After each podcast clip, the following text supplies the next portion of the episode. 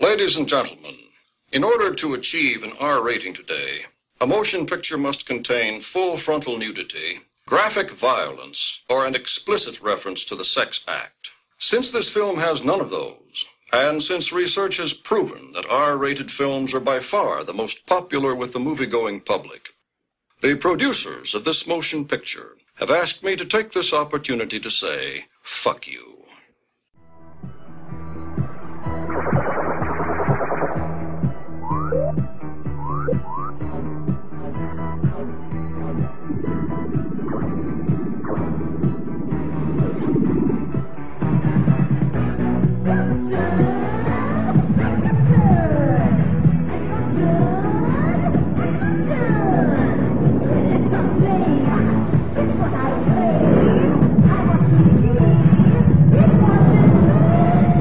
Radiodrome.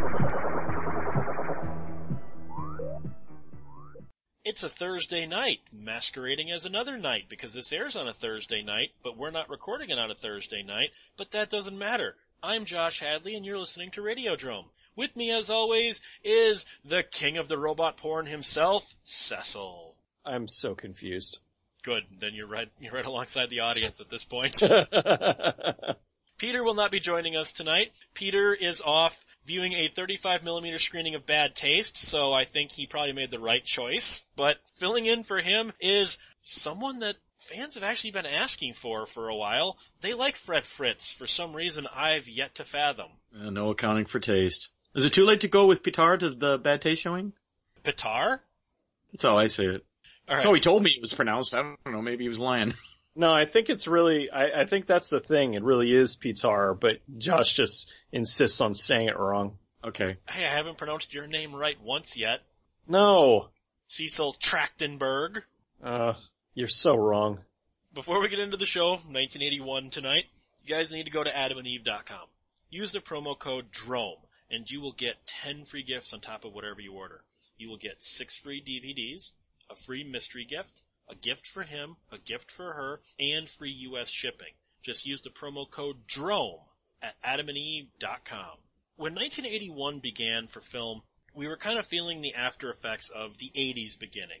As, you know, we discussed last week, the first couple of years of any, any decade when it comes to film is still kind of the previous decade. You know, a lot of the films in 1980 were still feeling 70s. Now we're starting to see movies that start to feel like the 80s. When you think of 1981, what film or films immediately jump out at you? Escape from New York, Raiders of the Lost Ark, and The Evil Dead. Amazing. Oh, and, and, um, Stripes too. Stripes, one of the first R-rated comedies that uh, I was able to see and uh, stayed with me over the years. But uh, just some amazing, just a variety of content. Uh, I mean, so many unique, cool, fun, all over the place movies. It was just a great year. Well, uh, there's there's a couple for me. There for for different reasons. Uh, in the theater, there was definitely Raiders of the Lost Ark because growing up I was a huge fan of like Mysterious Island, 20,000 Leagues Under the Sea, Journey to the Center of the Earth. So Raiders was keeping in line with that. And then I was also a huge James Bond fan, so For Your Eyes Only was the movie that, well actually that's the movie that made me a James Bond fan. But then I didn't see this till later, but it's from 1981, would become a movie that had a huge impact on me, which was Escape from New York. I've, I've got to go with two films that I caught on cable because both of them were quite rare on video, and I'm, I'm only six years old at this point, so I was not seeing these in the theater, and that would be Galaxy of Terror and Heavy Metal. Those were both HBO and Cinemax staples, and I grew up watching those long before I should have been able to watch a movie like Heavy Metal or Galaxy of Terror. So for me, 1981 was Heavy Metal's year. As we're coming into this, the whole blockbuster formula is now completely established. You know, Hollywood has got the blockbuster formula. You've got the slasher movies really starting to pick up. I mean, there was some in 1980. There was almost three times as many in 1981. And not just the slasher films, you had so many, because drive-ins were still around and video is still really in its infancy. You had movies that we would call drive-in movies. You have all these kind of mid-ground. You have like the movies that Avco Embassy was making, such as Escape from New York. Not big enough to be a the- big theatrical movie, but not small enough to be an indie film. It was a drive-in movie. That was the, you had the modern era of the drive-in. And you, you had great exploitation films. You even had the Italian exploitation stuff coming in. You had two Lucio Fulci movies come out this year, The Beyond and The Black Cat. Piranha 2 The Spawning, I know it's a James Cameron film, but it's really an Ovidio Assonitis film. House by the Cemetery coming in. You've got a lot of Italian exploitation. When it comes to horror films, what was working in the 1981 era of horror films? to go literally by the list of, of what came out that year, I was 11 years old, so it's not like I remember vividly uh, what was going on. But and I saw a lot of these, a lot of these movies, especially of the R-rated, would come later for me on HBO. One of the earliest was actually Friday the 13th Part Two. That was the first Friday the 13th movie I saw. I didn't see Part One until much later on, actually. I bet you And, were totally uh, lost in the story, huh? Yes. Oh gosh, I I had to read a Cliff Notes book on uh, to catch back up. And then uh, there was a television movie called Dark Night of the Scarecrow. Do you guys remember that one? I didn't Yeah, see that was- that at the time. I saw that years later on VHS, rented it from the library of all places. But yeah, that that was a creepy movie. Well, I can tell you, uh, that was one of those movies that because it was regular television and it was a bit shocking for that time. Keep in mind, if any of you see this now, you're gonna laugh. But at that time, it was pretty shocking. And I can tell you, the next day at school, that was a huge, huge topic of conversation. The last one in horror that sticks out to me, I mean, there's actually much bigger, and I know we'll be talking about it, so I'll save those. That's American Werewolf in London and Wolfen and Howling. But I want to talk about a little film, Dead and Buried. Are you guys familiar with this one? Written by Dan O'Bannon? Saw it years later on video. Yeah, I saw it, but I it was a long time ago. I, I really don't remember much about it. Okay, well, it had a huge impact on me uh, when I saw it because it was really shocking again for a young person like myself. And there's even a scene where a needle goes into somebody's eye. This patient, he's all bandaged up and only has one eye exposed, and the syringe right into there like a grape. And later on, I was reading Lovecraft's. Uh, a friend of mine actually gave me this book uh, of a collection of Lovecraft stories, and one of them was Shadow over Innsmouth. And as I read it, I went, "This is Dead and Buried, just done differently." In Shadow over Innsmouth, it's about fish people. In Dead and Buried, it's about dead people that are coming back to life and you slowly begin to discover this whole town is like that. In Shadow over Innsmouth, they were all fish people. Uh, so that was really interesting to me as a kid. So there was a lot of great horror and for me specifically, horror wasn't my thing as much. It was thrillers and this was a great year for thrillers. You had films like Eye of the Needle, which, uh, was really good. Eyewitness, uh, with William Hurt and Sigourney Weaver.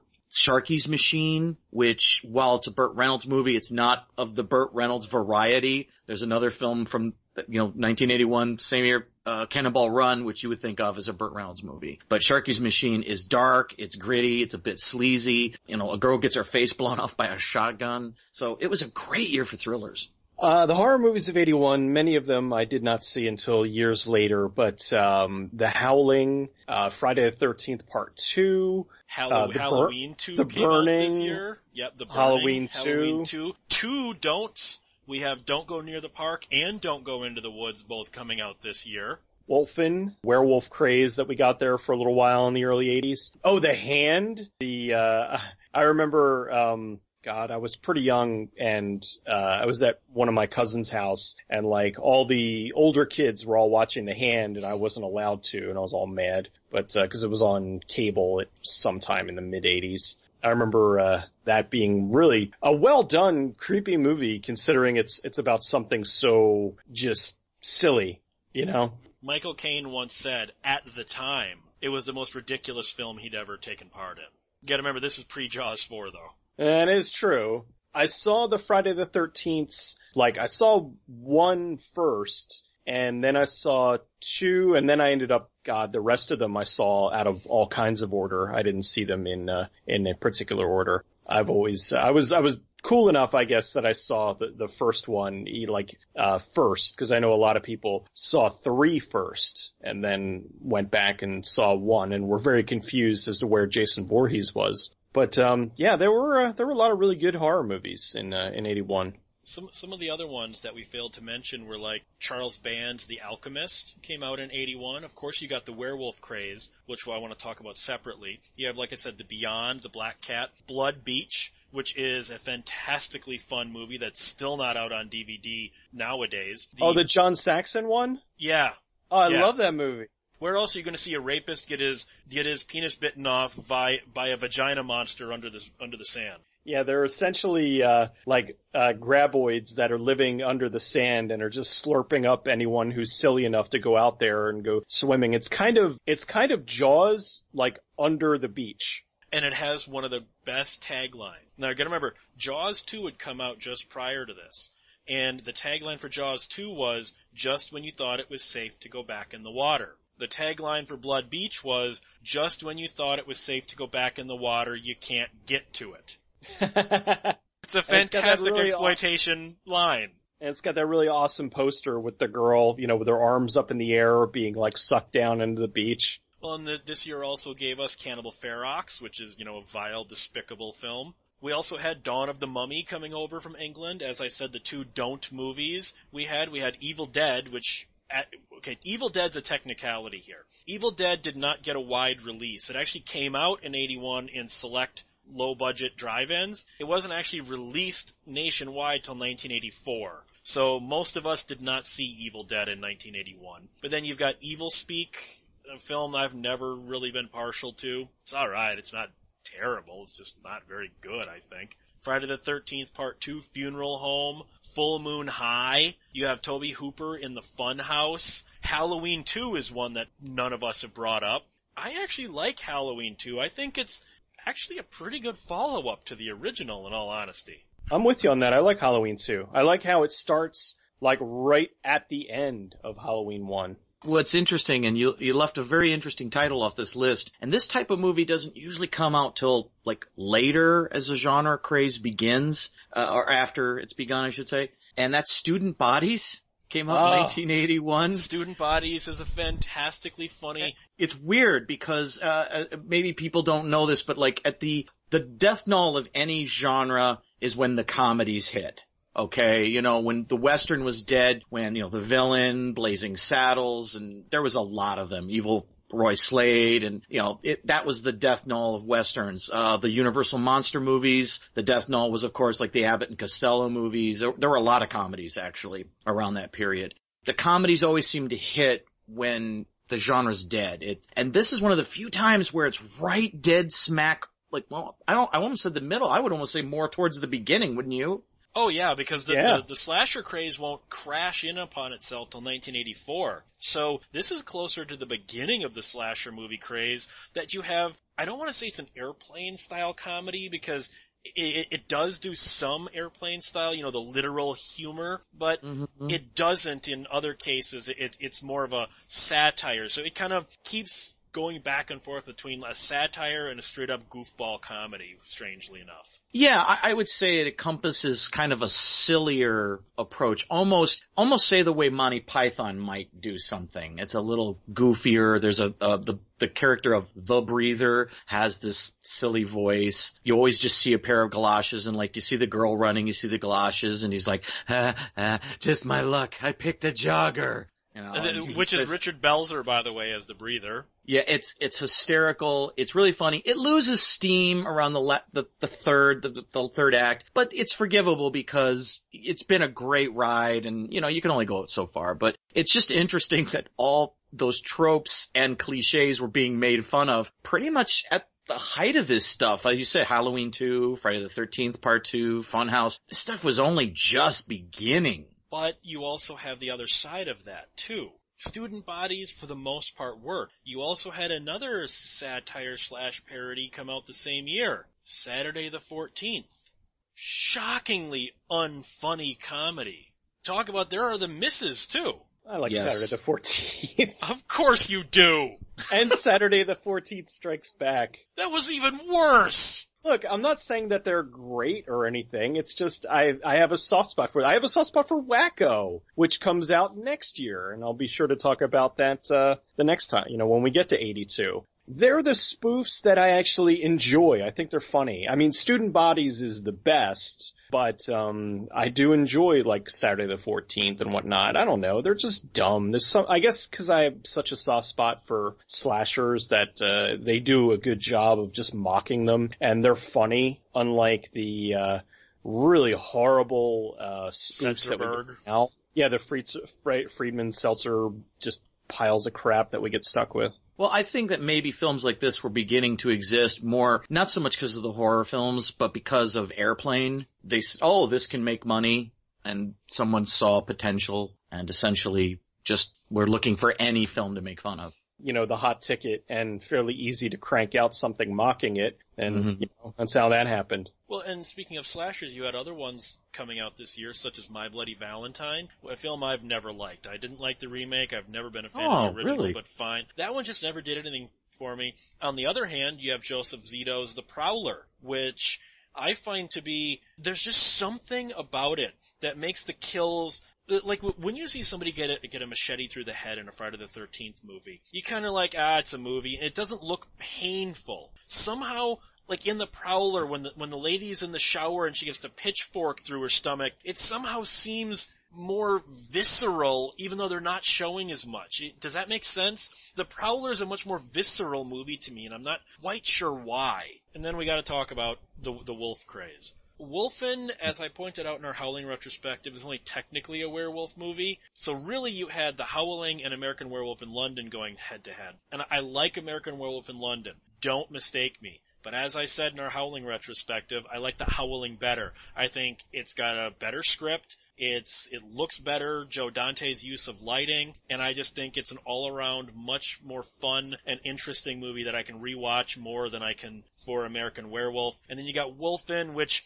for three quarters of it, it's a werewolf movie until you find out it's ghost werewolves conjured by naked Edward James Olmos dancing on a bridge. So it's not really a werewolf movie. I saw American Werewolf in London was, I think, the first werewolf movie I ever saw, and it just traumatized me because it was terrifying. I actually saw it because John Landis had directed um, Michael Jackson's Thriller. On the VHS, there was this uh, like after the music video.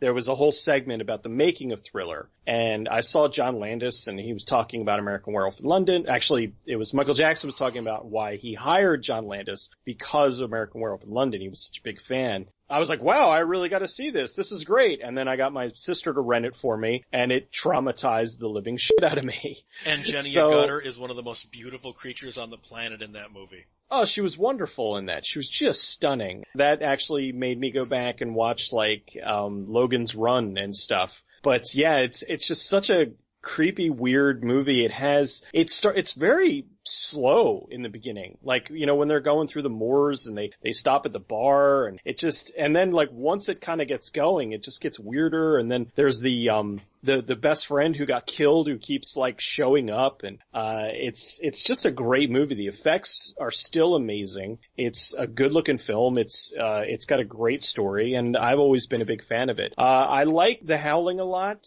I think uh, we talked about it, that enough in the, the Howling retrospective. And uh, Wolfen, I haven't seen in so long. I totally don't remember ghost wolf things, but uh, I want to check it out now. You, probably purged it from your memory because of the full frontal nudity of Edward James Olmos in that, which was really unnecessary. Actually, this is one of the few times I will uh, probably agree with you, Josh. The the stars have aligned. Essentially, uh, I think The Howling is a better movie. When I saw an American Werewolf in London, I thought it was an uh, an excellent film. Yeah. I wasn't that scared in it. In fact, oddly enough, it's the scenes with the zombie Nazi dream sequences scared me more than anything with the wolves. When I saw The Howling, I, I think The Howling is, and I know I guess it's cinematic blasphemy, but uh, I think it's a better movie. I just think it's more interesting, uh, more fun, and quite frankly, I like the werewolves better too. I, I think the Rob Bottin transformations are amazing, and I think they're better than American Werewolf in London. Do you want to weigh in on Wolfen at all, whether about whether it's an actual werewolf movie or not? Well, do I think it's a werewolf movie? No. Uh, I, I think it's a film that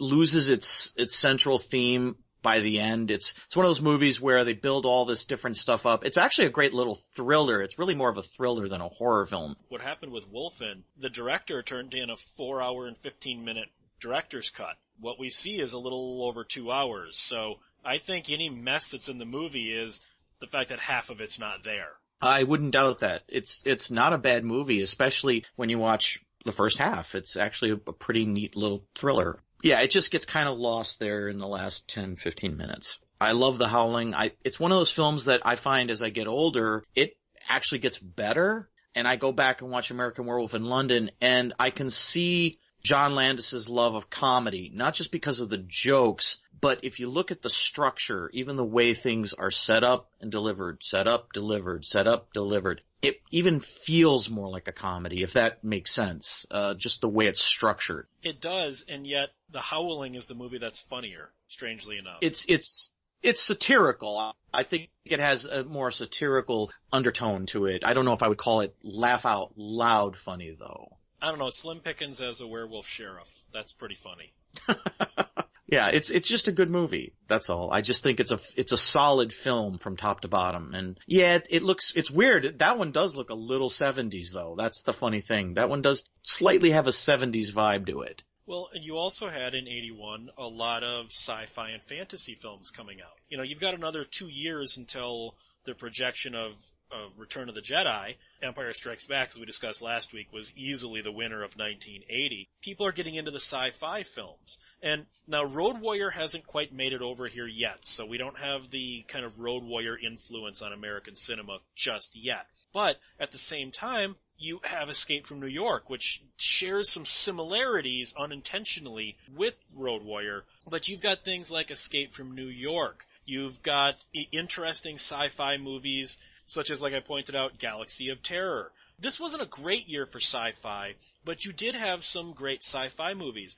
Arguably one of the best sci-fi movies would be Time Bandits, came out this year. And Time Bandits is a phenomenal film and a really bizarre one when you break it down too. The first time I saw Time Bandits, I hated it. I thought it was absolutely atrocious. But I wasn't really old enough to understand a lot of uh, the the stylish of you know ness of it. It just I was kind of taking it at face value and I didn't understand any of the movie that was going on. So it's a movie that I've come to enjoy years and years later. I still think it's a very bizarre, weird movie. I'd have to see it again, um, cause it's been a very long time. I don't, I didn't hate it after I saw it, you know, when I got older. I understood it more and I was like, oh, okay, this all makes sense now. I just remember every, the parents turning into meatloaf at the end. I was or no, they, they touched the, they touched the green meatloaf in the uh, in the um, that was oven. a, that was a piece of pure concentrated evil. Thank you. Uh, it was meatloaf. It was pure concentrated evil that got left behind. Galaxy of Terror, I had completely mixed up in my head. Uh, I used to think it was uh, J- Joni loves maggot because I remembered vividly that Joni, because because Erin Moran was in that, but I had vividly remembered that she was the one that got raped by the maggot in the movie. Nope. And then she she, she gets I- her head all exploded out, whereas it's Taaffe O'Connell that gets raped to death by the James Cameron maggot. Well, that's the thing. I remember, you know, well, years later, like actually, God, in like the the early 2000s, uh, I had a friend of mine who was like, like the Joni gets raped by a maggot movie, and, he, and then I watched it, and I'm like, oh. It wasn't her at all. Like, but I remember, you know, it's funny the way your memory works with that kind of stuff. Yeah, it was totally the other girl, and then Joni got uh, blowed up. And uh, oh, and, and Escape from New York, just an amazing movie. I love Escape from New York. Just Kurt Russell is just the quintessential cool guy in that movie. He's amazing. The cast is great. The effects are still great. The story holds up. Everything about it is just, it's awesome. It's one of, um, one of Carpenter's best. I agree with that, and it almost wasn't. You pointed out how Kurt Russell was perfect. Avco Embassy didn't want him. They wanted Charles Bronson for Snake Plissken.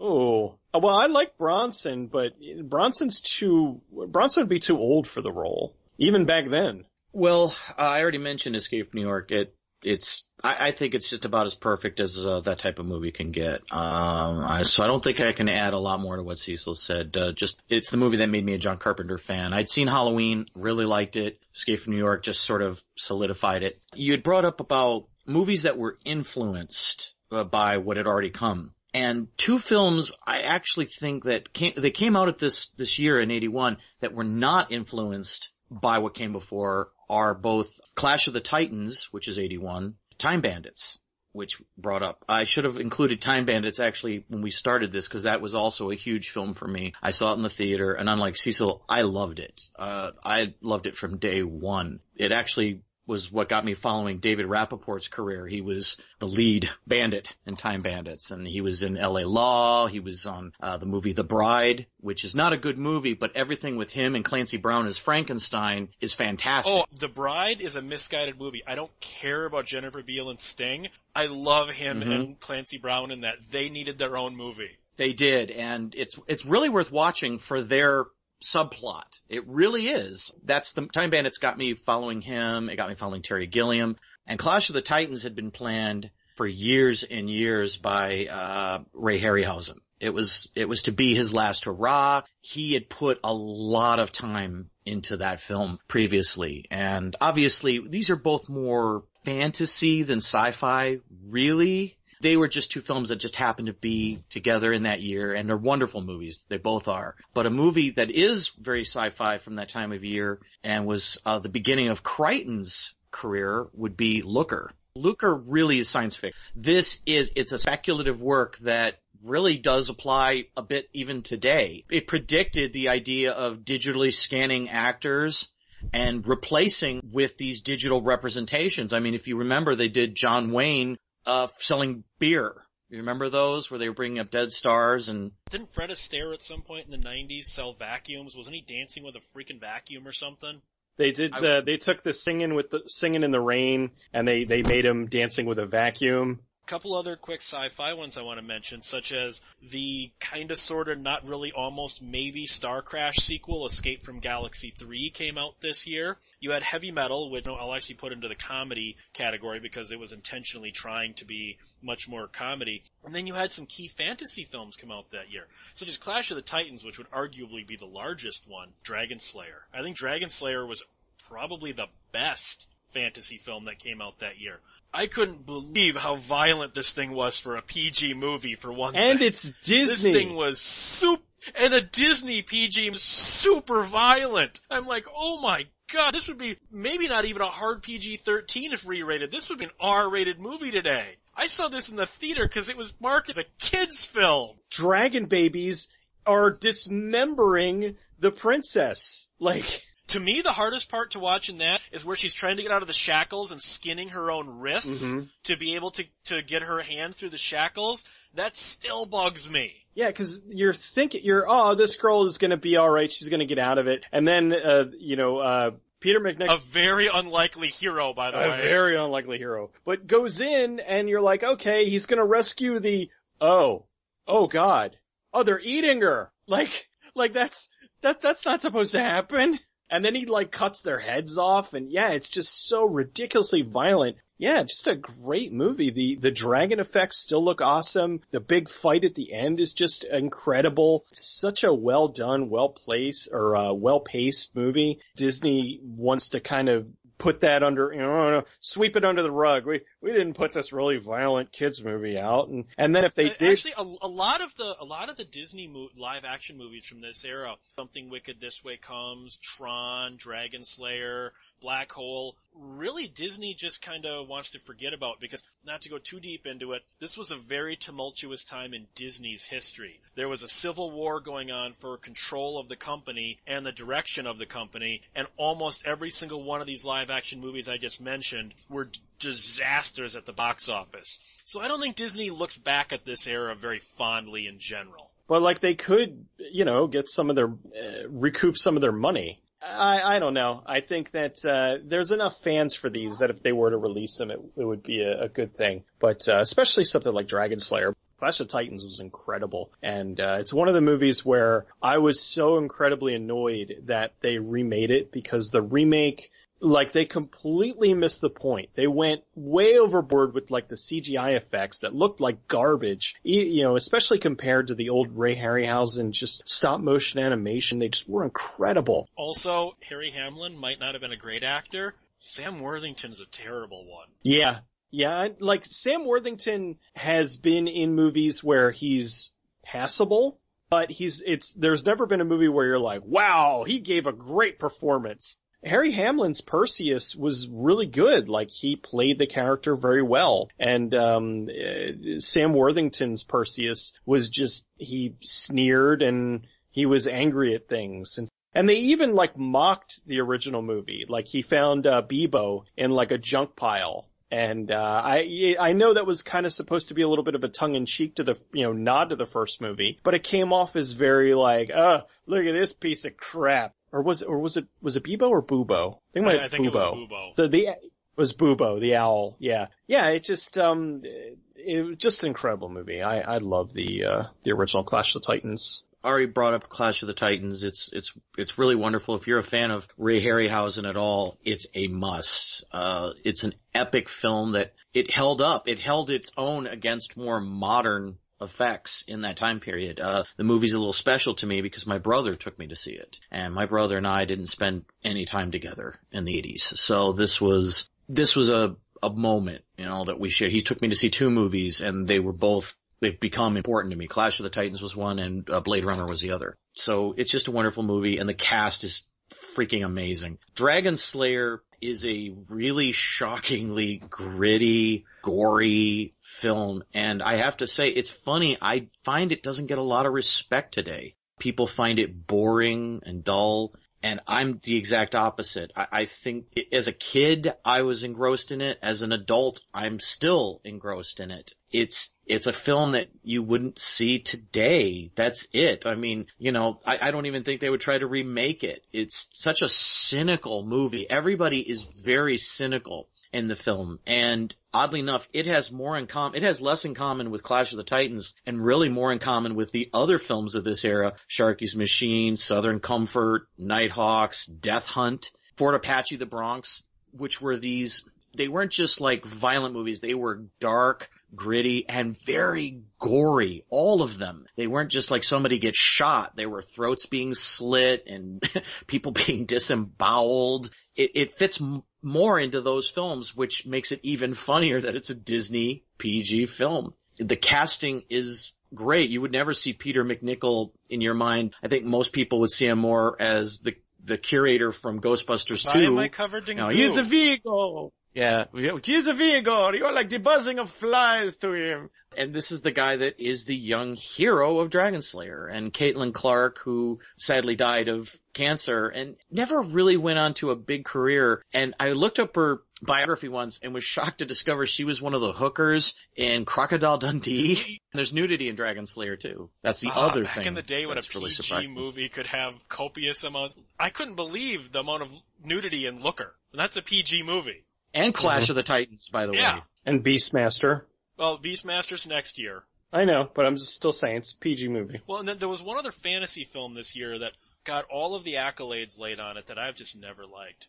I've never gotten into John Boorman's Excalibur. I've never understood why so many people love it. I mean, if you love it, fine. To me, the film is boring and super pretentious. Not just that, you had some just bizarre exploitation movies coming out this year. Such as, I think 1981 is the only year you could have gotten away with Charlie Chan and the Curse of the Dragon Queen. That film is racist while making fun of how racist it is and a kind of a brilliant throwback to an old 1940s character of Charlie Chan with really modern sensibilities. You know, you've got movies like that. You've got Heavy Metal. Heavy Metal is straight up a bizarre movie. An adult oriented, nudity and swearing and violence filled film for adolescent teenage fantasies that is made as a comedy and it's called Heavy Metal with a classic rock soundtrack. That's just bizarre. You've also got this year you had Coming At Ya, violent, cynical 3D western. You've got the weird British sex comedy Spaced Out. You got Scanners. No possible way you can try and say Scanners is not a weird movie. And then you arguably got the weirdest movie of 1981, Porno Holocaust from Joe D'Amato. A hardcore porn about a zombie that face rapes women and his semen is radioactive. Because Italy ones you listed I didn't see. Uh, did see, of course, heavy metal and Ivan Reitman was getting, he, it seemed like he was building an empire at that time period because, uh, Stripes came out that year as well. I love Stripes. I, I don't know what they were exactly trying to achieve with heavy metal because you could say, of course, they're trying to expand the brand of, of the magazine, yet they were changing the stories, I think, too much from the original comics. So yeah, other than that film, which I, I still love, uh, the score by Elmer Bernstein was magnificent to heavy metal. I, that's the thing I almost want to comment more on. I, I love that score, and for score hunters, it wasn't available for decades. I actually have the uh, the score. I have could... that score on LP. I found it at a Goodwill. It was a radio station copy. It's a radio station promo. Yes, they used it so they could cut uh, trailers, and I have that same LP. It was very rare, very expensive until finally FSM was able. I think it was FSM got the rights to uh, release it, and it was an incredible release, and I was so happy. And you could always get the rock songs, of course. They were out on a double double LP, but uh, the score was really hard, uh, really rare to find the one track, the Taarna's theme, was actually from Saturn III. It was an unused piece of music. Um, heavy metal was uh, was great. Um, it's they spoofed it on South Park a few years ago, and it was really funny. Where uh, Kenny was driving this uh, Trans Am with a girl with big tits, and it was uh, they did it in the art style of heavy metal, I, I so seem, it was very I seem funny. To remember they even played Radar Rider underneath it, the same way that they did in the movie. I'm pretty sure they did, yeah. Uh, I always thought it was funny, the, um, there was the one story where, uh, John Candy was the voice, and John Candy has such a distinct voice, but he was playing like, if I remember correctly, he was playing like a really thin guy, and so it was just funny because I'm looking and he's, he ends up, you know, being the hero. Den of Earth. And, uh, it's like, yeah, yeah, it's like, oh, that, but that's totally John. But you got to remember, John Candy wasn't famous yet, so his voice wasn't as easily recognizable. You got to remember, Harold Ramis is also one of the main voices in this movie too. So you hear Egon oh, constantly as a cocaine snorting alien, or sorry, Nyborg snorting alien. Sorry. Uh, I gotta go see that again. I haven't seen that in uh, in quite a long time, but uh, I've said that a lot tonight. Jesus. Yeah, I like uh, I like heavy metal a lot, and um, I don't. Uh, I surprisingly haven't seen a lot of the other ones that you mentioned. What about the comedies? This was also a good year for comedies. You had Stripes, which I think is a is is a great film. In all honesty, falls apart some near the end. The third act kind of takes itself a little too seriously, but it still does work. You also had Arthur coming out, a movie I don't really like, but I understand why people do. Richard Pryor with Bustin' Loose, which I think is funnier than it probably should be. You got Cannonball Run, which we're going to do a whole Cannonball Run retrospective at some point. I bet people don't realize that there are five movies in that franchise, so we're going to do a whole retrospective on that at some point. You've got other comedies such as Nice Dreams from Cheech and Chong came out this year. You've got Heartbeeps, the Andy Kaufman movie isn't very good, but still it came out this year. You've got some pretty interesting films. I mean, Polyester. That was a great year. Like, uh, Stripes is just an all-time favorite of mine. I just adore it. I think it's hilarious and it's still funny. I, I wouldn't say that it, it like loses anything with the last act. It definitely goes in a different direction, a very unexpected direction, but it's still funny. Like, you know, when he goes and when, when they find all the, the captured prisoners and he goes up and knocks on the door, it's Idi Amin, you know, and like little dumb things like that are hilarious. And, uh, it, it just, um, it kind of goes in a, a very actiony direction, but they're driving around in an armored RV. So it's silly, but it's hilarious. And, uh, you know, when they drive through the, um, the border and there's the Russian Joe guards Flaherty, there. the and, uh, oh yeah, yeah, yeah, Joe Flaherty was, was one of the Russian guards. Yeah, it was just really funny. I, I love Stripes. And, uh, yeah, Polyester is just a weird movie, but it's funny, but it is weird. It's not for everybody. Neighbors, yeah, the, the John Belushi yeah, one. Dan Aykroyd, John Belushi. Dan Aykroyd, very, very funny, bizarre movie. N- nice Dreams is probably my favorite Cheech and Chong movie. Cause that's the one where Pee Wee Herman's a coke fiend. And, And, and Stacy uh, Keach is slowly Keach- turning into a giant lizard. hey, Mr. Lizard Man, would you like a hamburger? It's so funny. I love that movie. Yeah, there's a lot of really good comedies in 81. Yeah, it was a great year. Porky's, History of the World Part 1. But great year for comedy. Uh, Obviously very reverent comedies. That was just, you know, everybody wasn't offended by everything back then. So you had uh, quite a variety. I mean, Porky's is such a weird movie if you look at it today. It, it really is. It, it deals with a lot of issues and yet it's got like things about racism, yet there are endless jokes, sodomy jokes. All kinds and our of heroes weirdness. are so straight up sexual harassment poster boys. Oh, completely, completely. It's, it's definitely in that sort of weird vein where, uh, Bob Clark wrote it, uh, that is the, the Christmas story, Bob Clark wrote this, and, uh, he said this was based on his school years growing up, so that, that says a lot. And History of the World Part 1, I think is just one of the most quotable movies out there. It's just hysterical. There's just too many jokes to even, in fact, my brain just got flooded trying to remember some of Our the, forefathers. uh, the wonderful lines. Yeah, or, uh, the, uh, as they're passing through Rome, you hear a guy screaming out, plumbing, plumbing, get indoor plumbing, pipe the shit right out of your house. and just these very weird, offhanded. I love this uh, in the French Revolution. They're playing chess with real people, and it's like they call out to make the Everybody pieces jumps move, the and so they're like, I actually still use a gag from that in my everyday conversation. Whenever somebody is being a little crazy, I go, you're nuts! NVTS nuts! So I still quote that, Fred. "Oh, there's seriously, I'm just I can't remember them all." The joke with Moses coming down with the three tablets instead of two. Behold, the Lord Jehovah has given unto you these fifteen. One breaks. Ten! Ten! Ten commandments Ten for all to obey!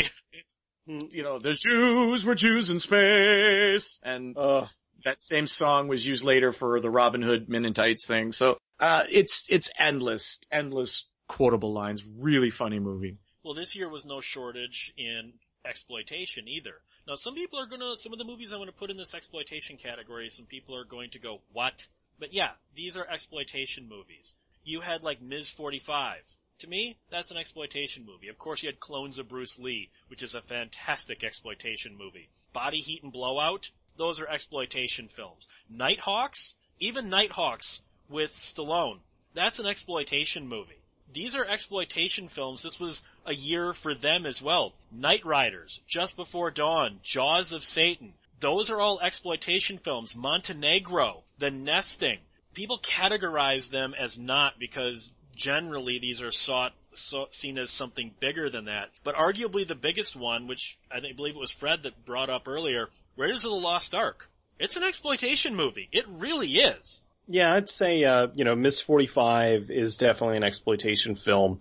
Nighthawks is, there's a lot of, uh, exploitation films. Back in like this, you know, these are the, the holdovers from the 70s. Uh, you know, exploitations was still going strong. And so we did have a lot of good exploitation films well into the 80s. And then you, you had some other ones that are a little harder to quantify, such as Sidney Lumet's Great Prince of the City, and another Treat Williams movie of The Pursuit of D.B. Cooper. What I consider one of the most overblown movies of all time, On Golden Pond, came out this year. Although I much prefer the Ginger Lynn movie On Golden Blonde. That's a real movie, by the way, too. Oh my god, that cinematic sleeping pill that won all the Oscars. Chariots of Fire came out this year. While I don't personally like Das Boot, it's a fa- it, it's a fantastically well made movie. And then you've got something like American Pop. I like Ralph Bakshi, but wow, did that movie not work at all for me. So you you have the other films that don't quite fit into a lot of these categories. I mean, Road Games. Would you call that an exploitation film or a slasher movie or kind of both? I mean, you know, where does Quest for Fire really fit? Well, it, it kind of comes back to the idea, like when we guys like us, we talk about the 80s a lot, and people say, well, you want all those type of films back again. And I always point out that it's not that I necessarily want those particular movies back again. It's the approach that I miss. That's what I miss. In the case of, like, say, Road Games, which uh, you clearly know is one of my favorite movies. It was the first episode of my show Movie Apocalypse when I did it. I'd say that to be fair, this one could classify as an exploitation film. Um, first of all, it's pretty much a ripoff of Rear Window. That's what they set out to make. Was a ripoff. There's not a lot from Rear Window in it, but the structure is still basically the same. And uh, yeah, there's a sleazy underpinning, even though it's PG and there's not much in the film very shocking. There's this kind of a sleazy underpinning, and some of the dialogue always hints at something uh, more graphic than anything you see. So I think that's a fair statement for that one. But yeah, a lot of these films were just stories. A good story is just that. You know, you could argue Ghostbusters. Is it sci-fi? Is it horror? Is it comedy? I think a good film is just that. It's just a good film. It's not genre based. It, it doesn't have to be. It's just a story that you enjoy and it has elements. And, you know, On Golden Pond is a drama, but Prince of the City is a drama. Yet the same audiences would not go to see these. I guess it's sort of in the same way for lack of a better way of thinking, like Billy Joel, Huey Lewis, and Prince would all be pop, not necessarily everybody would listen to all three of those artists. So it, it's, I think it's just more that back then we were looking for good movies. We didn't put a label as much on it as we did later. You know, once VCR, VHS was becoming larger and larger and larger, you go to your local blockbuster and you have your action section, comedy section, sci-fi section. And I always felt like that's sort of what brought this whole genre thinking out more than anything. Uh, I actually really like On Golden Pond. Uh, I was allowed to watch it when I was too young. I and, bet you um, like On Golden Blonde better. You know what? I've I've seen some Ginger Lynn stuff, but I've never seen On Golden Blonde. You got Peter Fonda, who's just a filthy old man who's got Alzheimer's. His wife is just a doddering fool. His uh, his daughter uh, has all kinds of esteem issues because she's been berated her whole life. It's like this completely dysfunctional family, and they've kind of built a somewhat heartwarming drama around this. And I don't know. I've always liked it. I think that it works. Uh, I don't think that it's a bad movie at all. And um, I never saw Chariots of Fire. I really had no interest in it. Road Games I saw because of you, Fred, actually. First episode was, yeah, so that kind of, uh, maybe be like, hey, I gotta check this out, cause, uh, I didn't, I mean, it was an exploitation movie, but it was an exploitation movie with, uh, um, Jamie Lee Curtis and, Stacy Keach. uh, was it Stacy Stacy Keach. Keach? Yeah. Stacy Keach, my man. So it was just like, it was bizarre because it's like, okay, that doesn't have Australians in it, but they were trying to push, you know, her star over there and, uh, it was, uh, it was cool. It was a very unique, uh, reminded me a little bit of Duel. Not exactly like Duel, but I don't know. It just had a, it had a dual feeling to it.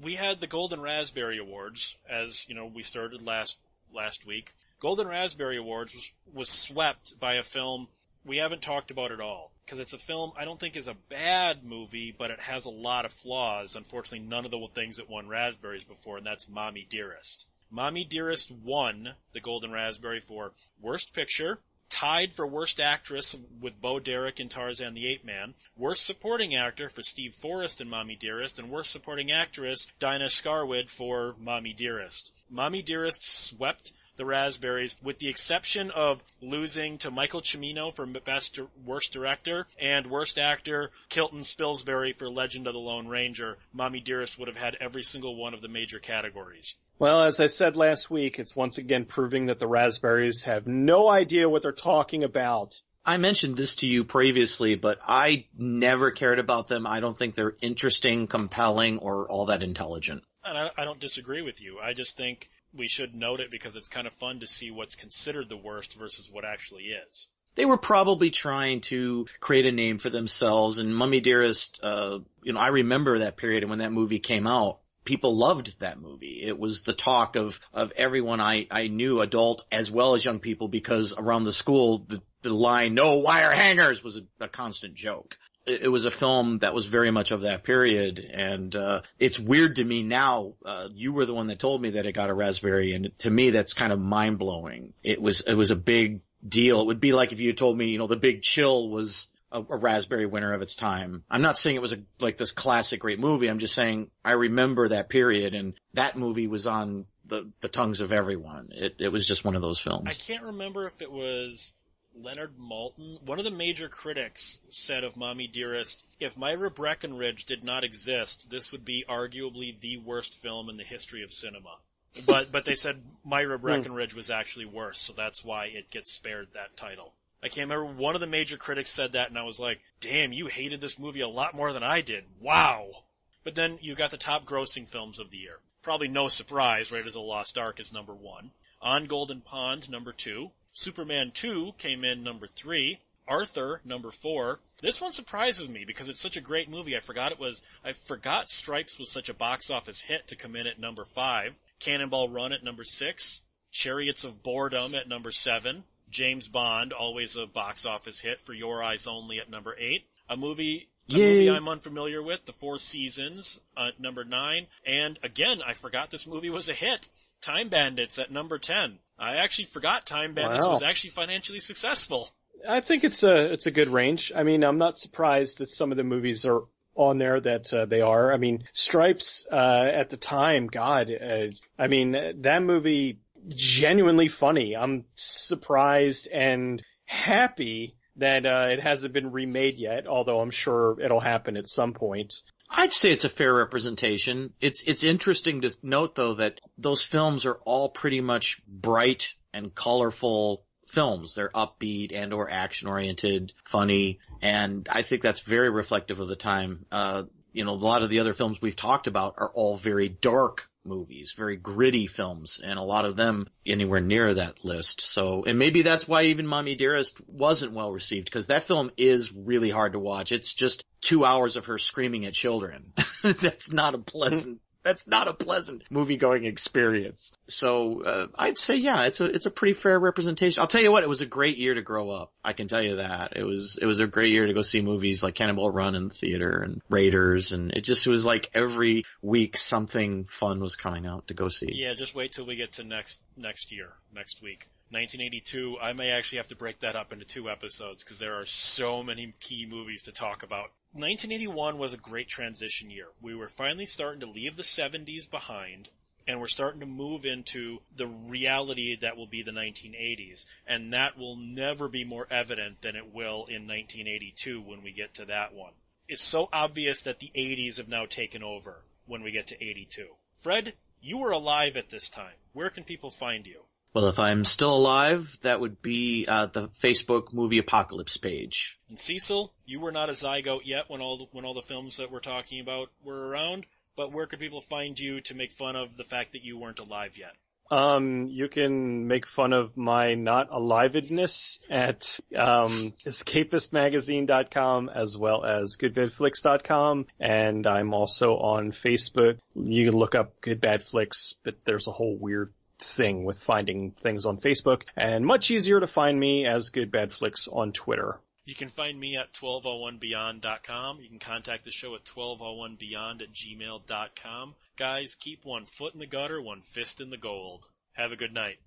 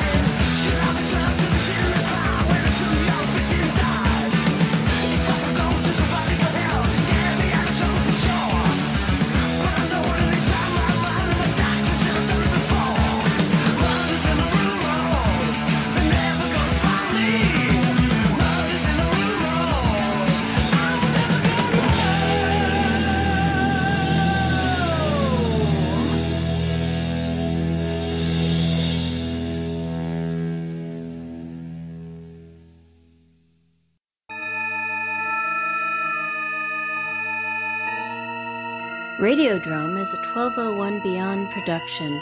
Find it and other great content at 1201beyond.com.